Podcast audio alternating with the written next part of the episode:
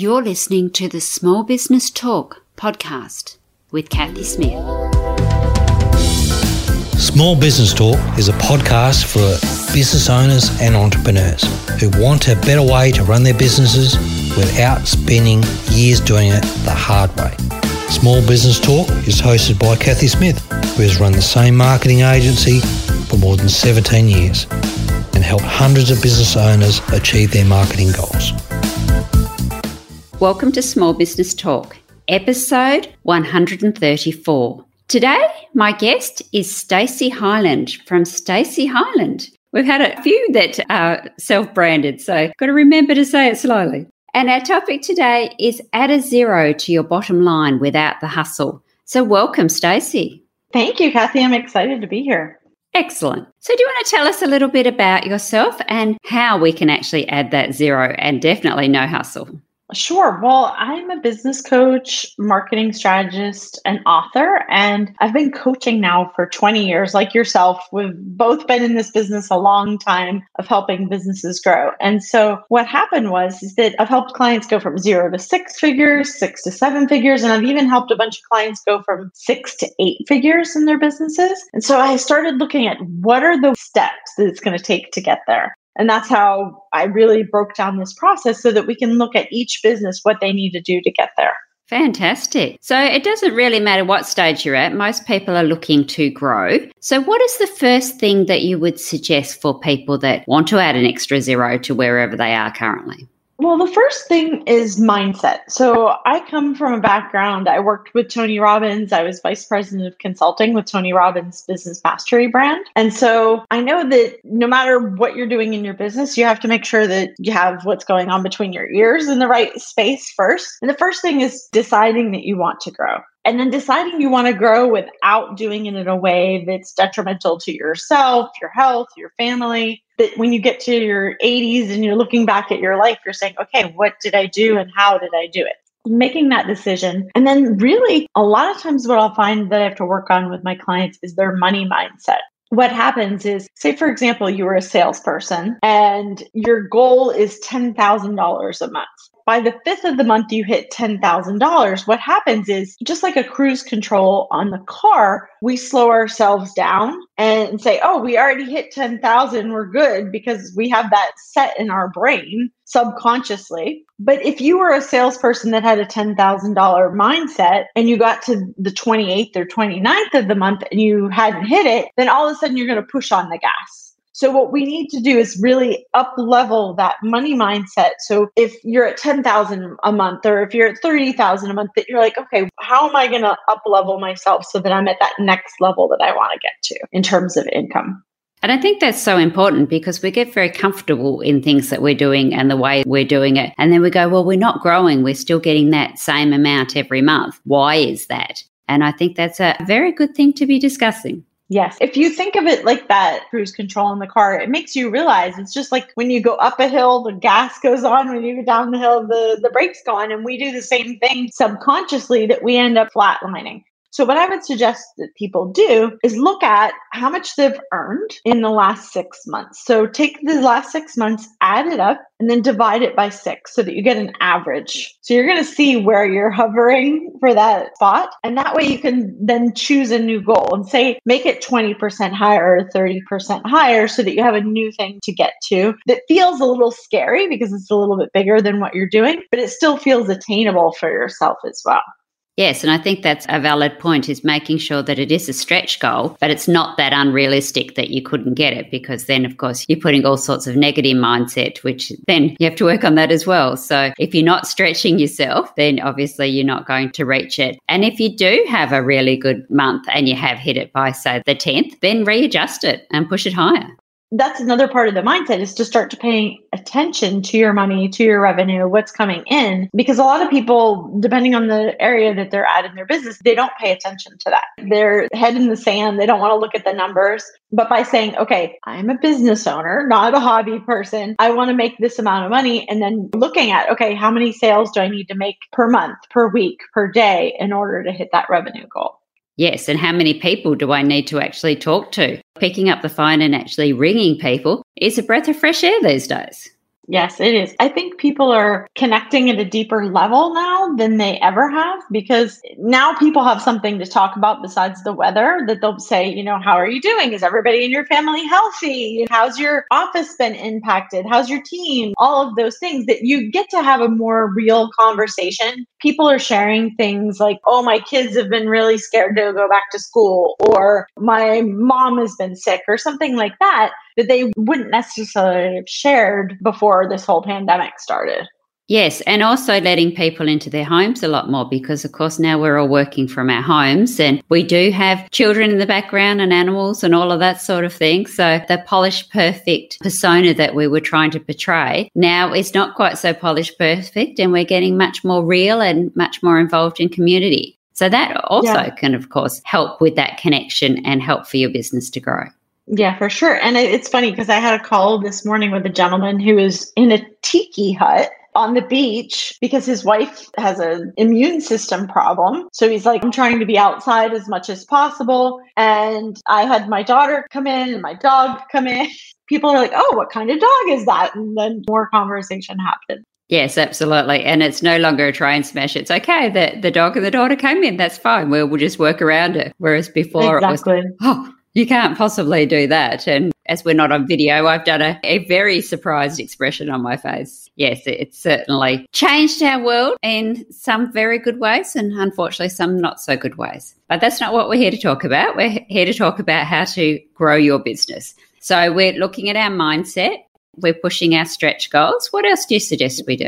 There's seven steps. So the next thing we do is we look at what your hidden profits are. So I have a book coming out in North American fall, year spring, that is on how to find your hidden profits, hidden profits, more clients and cash. And so those are the things that they're in your business right there in front of you. It's almost like if you've ever seen a makeover show and they bring out this person and they're all bushy hair and they just aren't wearing the right outfit for their body type or anything. And I would not be able to look at that person and say what you need to do. But the people on the makeover show are like, oh, that person needs bangs or that person needs this kind of jean or what, whatever to wear. And that's what I'm able to do with my clients' businesses is to look at them and say, okay, what if we tweaked this that would help you increase sales? And what if we tweaked tweak this. And so they're all strategies to help you increase your sales without doing any more marketing or advertising. And the reason how this came about is back in the last recession, I was working with Tony Robbins and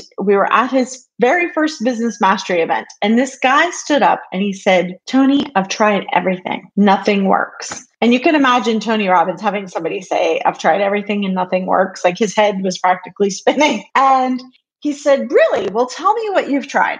So the guy said, Well, I've tried this, this, and this. And Tony said, Okay, well, you've tried three things when you told me you've tried everything. You must have tried a lot of times. How many times did you try those three things? And he said, Well, I tried a few times, but then I ran out. I didn't have the team, I didn't have the money. These things weren't working for him. And so Tony asked him a question. He said, So you didn't have the resources to get the result that you wanted? And the guy said, Yes.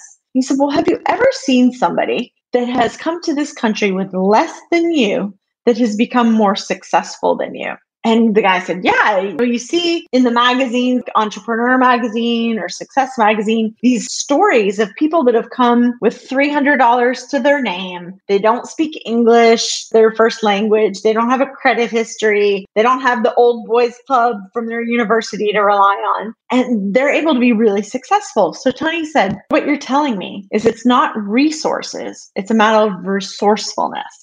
And so when I heard that, I was like, that's what I need to do for my clients is help them become more resourceful with those hidden profits they have in their business, as opposed to trying the latest social media strategy. Like back then, it might have been Periscope, which now I just deleted it off my phone this week. My daughter was like, Do you need this app? Do you need this app? And I'm like, No, I don't need that. But what happens is every time there's something new that happens, business owners think it's some magic bullet or magic pill that's going to solve their business problem. Whereas you have things that you can do right now in your business that would help you make more money. I'll give you an example. One of my clients was a weight loss coach, naturopath, and she took my hidden profits program and it was in the month of December. So in December in North America, it's winter. Nobody wants to lose weight. We're not putting on our bathing suits like you guys are in Australia. And what happened is I said, you know, I'm not sure about doing this strategy because people are not really looking to lose weight in December. They want to eat grandma's cookies and do all the things and wait till January 2nd to start their weight loss goal. And she said, Well, I just need some cash flow boost. So I'm going to try it. And the strategy is called the come on back strategy.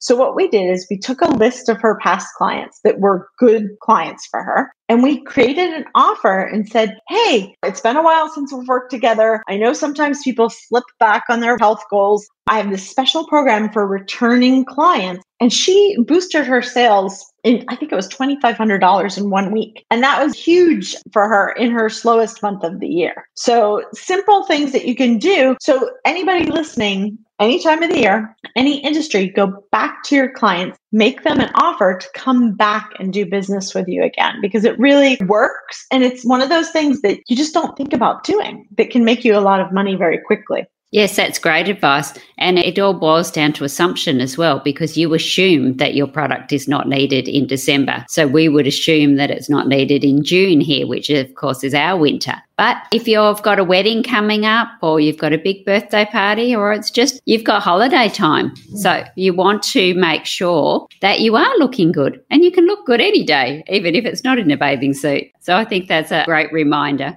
I think it's funny because I think what you're saying is interesting is that we're assuming, and I think when we assume, I don't know if you know what they say that means, but when we assume we're putting ourselves in our client's shoes and we're not in their shoes. So we don't know. They could have just tried on their jeans yesterday and been like, oh crap, these don't fit me, or whatever it was that caused them to say, you know what, today's the day. Or it could just be that you make them a really good offer and they're like, yeah, I want to do it.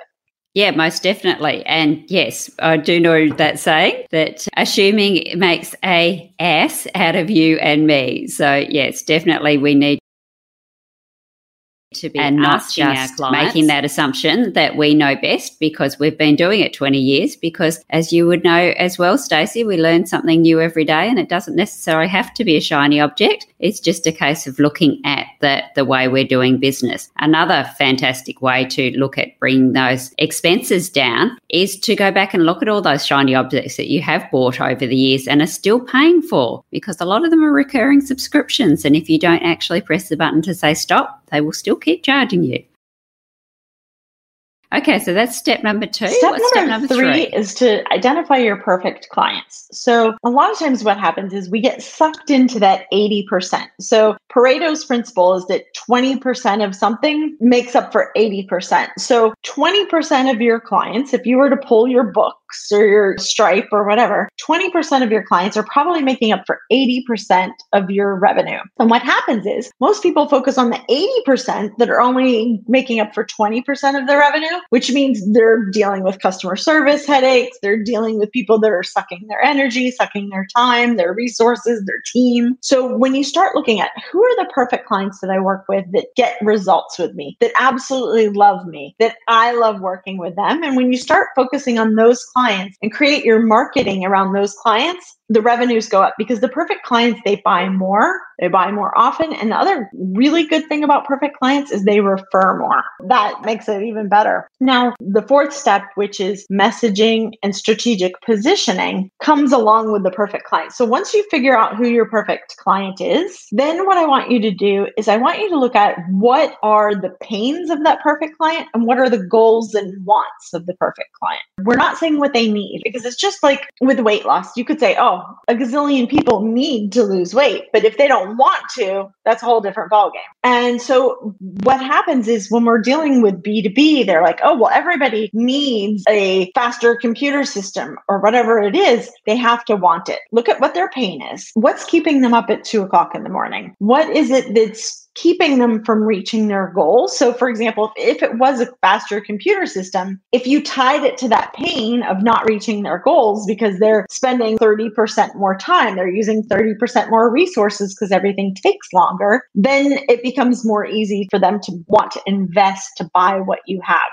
So I'll give you an example of this messaging and strategic positioning. I have a client who's in logistics, which is a very commoditized business. You're basically looking at how can you get something from A to B for the cheapest amount possible? And so what happened was my client was competing against firms that were $100 million firms, billion dollar firms that had a gazillion salespeople that could call and just say, Hey, let me send you a quote. And they were just selling on that low priced quote. So what we looked at is we looked at who were his perfect clients, what were their pains and what were their goals and wants. And what we discovered was that when his clients were delivering something, that was the last point of contact they had in the sales process. So imagine you are a hospital and you just bought an MRI machine or a CAT scan machine, and the salesperson has spent two years, five years to try to sell this machine because it's a big ticket item. And then when you go to deliver it, it's a crap show. It doesn't come on time. They've shut down the hospital diagnostic department. They leave it in the hallway. They leave it on the dock because they don't have the right equipment. So what we looked at is what if for the perfect clients, the strategic positioning, instead of being commoditized, let me quote you, let me quote you. What if we said, we're going to help your logistics be a value add in your sales process? When we did this, all of a sudden now when we were talking to people, they were like, tell me a little bit more about that because it was completely different. It totally blew people out of the water in terms of the commoditized message that they were used to. That's a perfect example of thinking outside the box and doing it a little bit differently. Because, yes, doing it on price is a race to the bottom, and you have to have a lot of volume to be doing that. So, yes, being able to add value and talk to your customer about what they actually need. And although they will want things, that they do generally have to be looked at what they need. They say it's not a Henry Ford quote anymore, but I, I still like it. He said that if he asked his customers what they wanted, that they would have just ask for a faster horse. Defining what the actual problem is is the key. I guess he invented that. the Ford. yes, Mustang. that is a faster horse. Well done. I think it's important. So play with this. The people that are listening, take out a piece of paper. On one side, write the pain. One side, what they're moving towards, and it'll really help you with that messaging to to come out of the box with that. So the fifth thing is to come up with your offer and your pricing and your packaging so that you are charging the highest price you can get in your marketplace. I see a lot of people come to me and they're charging either mid market or they're competing on price. And when you're doing that, you're not pricing yourself as the couture brand in your market. You're not showing yourself as the best fit. And I remember when I started coaching 20 years ago, at the time, I think I was charging 350 a month. And I was like, all right, the people that I was talking to thought that that 350 was too expensive and I was not getting clients that I wanted. The people that I thought would be my perfect clients weren't signing up. So what happened was is that I think people thought that I was too expensive or the people that were my perfect clients thought I wasn't expensive enough, that I wasn't any good. So I said, all right, I'm going to raise my price. And I met this gentleman at an internet marketing conference. He heard me speak and he was got on the phone with me and I was like, oh, I'm going to raise my price. I'm going to do it. And I spit out my new price, which back then, 20 years ago, was $500 a month. And he said, that's it. He said, wow, I thought it was going to be way more expensive than that. And it just made me think, going back to the first step of the mindset, right? Of like how small I was playing and how a perfect client saw my pricing compared to me seeing my pricing. So I help my clients be able to see that pricing through the lens of, okay, what is the value in what you offer versus what is the price that you offer? Because I think that's really important that you sell yourself first on the value that you offer before you try to sell your client. And that's the key to be able to command a higher price. Absolutely. And you've got to be confident in that because if you're not confident, then the client's not going to be confident. As you say, too lower prices means that you're no good. And that's just the market perception. If you had a luxury car and somebody was selling it for $10,000, nobody would buy it because if it's a luxury car that's normally worth 100,000, 10,000 there's got to be something way wrong with it. And we do the same when we're pricing ourselves. There'd be no way that you would pay that smaller amount for a high quality coach. So therefore, they can't be any good. I remember one of my very first coaches saying, and I think it was Epictetus that said this, that was in the land of the blind, the one eyed man is king. And when he said that, I was like, wow, that's really profound because what we don't know is that the people that we're working with, for example, if I can't fix something on my website, like I had some weird thing that was on my website the other day, and I was like, why is that weird text showing up? It was something in the code. I couldn't figure it out. I just sent it over to my team and it was done the same day with no problem, no stress, no throwing of computers. That's where the value was, is because I didn't know how to do it and I was going to pull out all my hair. So what you have to think about is you knowing how to do it, which button to press is worth something the person that doesn't know how to do it. Absolutely. And sometimes, even if you know how to do it and it's going to take you longer, the expert can do it in a much shorter time and they've already doing it every day, all day. Whereas you haven't done it for six months, 12 months, and you've got to actually think about where it is and how to do it. I see in my other business, of course, being a web designer, I see that all the time that people spend days doing something that would take us 20 minutes. Even though you know how to do it, you shouldn't. You think you might know how to do something, like web design is a great example,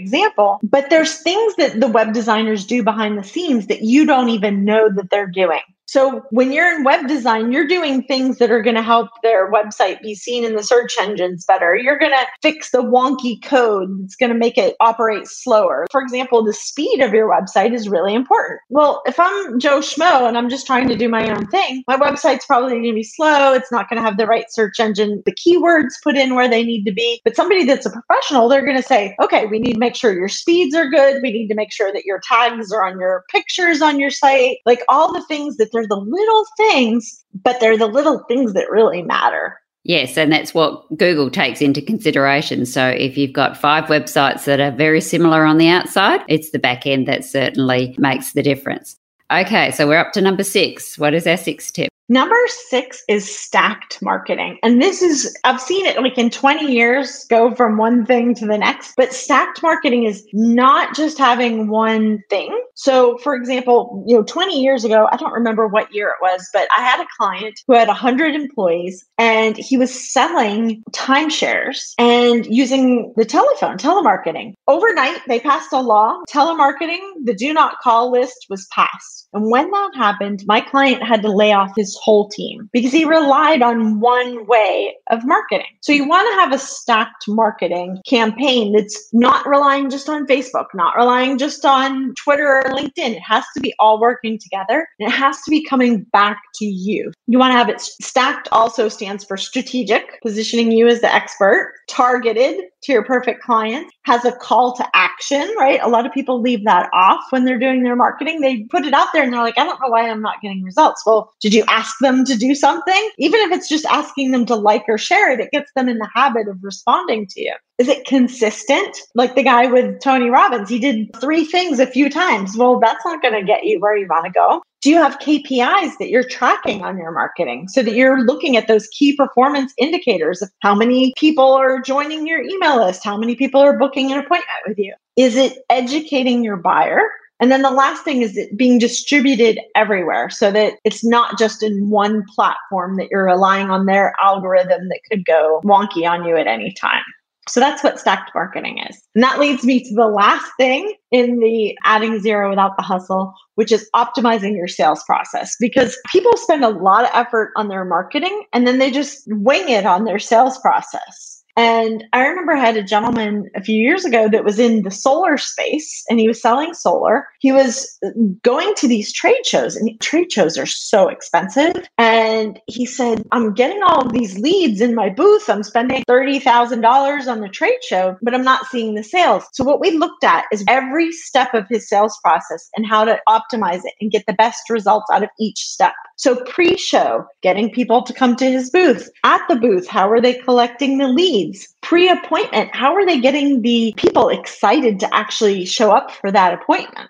And then at the appointment, what they were saying and the close and then the follow up. We optimized that whole thing so that instead of just winging it, he was actually bringing in a lot more sales from every lead as opposed to just letting them flounder after the trade show. I really analyzed all of my clients to see what were the things that made the difference. These seven things were the things you get 10% extra there, you get 20% extra there, and they start to really add up and you start to get a lot of momentum. That's fabulous. And I like the fact that it's a process because a lot of people are process driven. So actually having that process that ticks off the boxes that they can do along the way is absolutely fabulous. So if people like your strategies, your ideas, Stacey, where can they find more about you? Yeah, so you can find out about me at my website, staceyhylen.com. And it's Stacy with an E-Y. And Hylen is H-Y-L-E-N, like help you leverage everything now.com. The other thing that might be a great place for people to start if they're looking at raising their rates, I also have a free class called Raise Your Rates Masterclass.com, which is a great place that you're like, oh, if I just raised my rates, that would help me get a really quick boost of cash. That's a great place to start as well. But either place or Stacey Hylen anywhere on the internet, like LinkedIn, Instagram, Facebook, come say hi. Wonderful. And we'll drop all of those into the show notes. So at this part of the podcast, I get to ask you five questions. I Are am. Game, of course, Kathy. That sounds like fun. What is the best advice given to you by a mentor? One of my coaches said to me a long time ago, he said, stop wasting time in the BS funnel and focus on your marketing funnel. Lovely. What is the biggest help you've received since starting your business? I would say in masterminds. I think there's a real power in the mastermind. I run masterminds myself, but I, I, am a big believer in investing in it for myself. And it's not any one person, it's the collective of the mastermind, the energy of it. Plus, also, people are just giving you one little thing that helps and then another little thing that helps. They just all add up and create really amazing synchronicity and things happening. Yes, and energy and learning from their mistakes. And sometimes things that are not in your industry can work really well in your industry because it is thinking outside the box. So, yes. And remember that sometimes you outgrow masterminds. So, you need to look for new ones. And as we started at the beginning of the podcast about stretching yourself, what is the one thing you need to do every day, your non negotiable? I have a new supplement routine that I do for the last few months. It's three steps I do in the morning, and it's made the hugest difference on my energy. And it's really helping me with my health and my energy. And I would also say gratitude. So the two go hand in hand together when I wake up in the morning. Lovely. What is your favorite business book and why? All right, then I'll give you two. So I really love The Ultimate Sales Machine by Chet Holmes. Chet Holmes was a mentor of mine. He was also business partners with Tony Robbins in Business Mastery. It's absolutely amazing in how to do educational marketing, his whole 12 steps to grow a business, but also the Dream 100 concept in there of how to get more of your perfect clients is it's mind changing. And then I would say it's not necessarily a business book, but I use it for business, is Afformations by Noah St. John. Instead of saying, I am successful every day, and you don't believe it, he's saying to frame it in the form of a question, say, Why am I so successful? And then your brain is going to fill in the blanks. Your brain is going to say, Well, you're successful because you always try your best, because you're giving to people. Your brain fills in all of the things, which makes them work even better. So I love that book. Excellent. And they're two new ones. So we've had lots of different ones and not either of those. Yeah, they're awesome. And your very last one is what do you wish you had known when you started out? Well, I say it all the time at the end of my podcast is don't just learn, implement. And I think one of the things that I made a mistake as I was I was young when I started my business 20 years ago is that I learned so many things, but I would bring them to my clients. I would be like, here's this internet marketing strategy, here's this strategy, but I wouldn't implement them myself for my own business, which I wish I would have been doing that for myself instead of being the shoemaker without the shoe. Don't just learn, implement. Learn from my mistake. Yes, and I think we've all been guilty of that, haven't we? Sometimes I actually yes, go back and yes. listen to my podcast because I need the message that I haven't been implementing. So I think that's, oh, that's a, a, great thing to good. do. Listen to your own advice. That's good. Yes, indeed, indeed. Well, thank you very much, Stacey. Appreciate your time and your words of wisdom. And like I said, we'll drop all of that in the show notes so that people can chase you up and hopefully find out more about you. Thanks, Kathy. It was fantastic being here with you and your listeners. Excellent. Thank you. Bye. Don't forget to subscribe to Small Business Talk podcast and head on over to smallbusinesstalk.com.au forward slash downloads for all the show notes and links to this episode. Remember, to be great, you must start. Pick one tip from today's episode, take action, and implement it. Let's meet again next week at the same time and place. Until then, take action. And SBT community, enjoy your journey.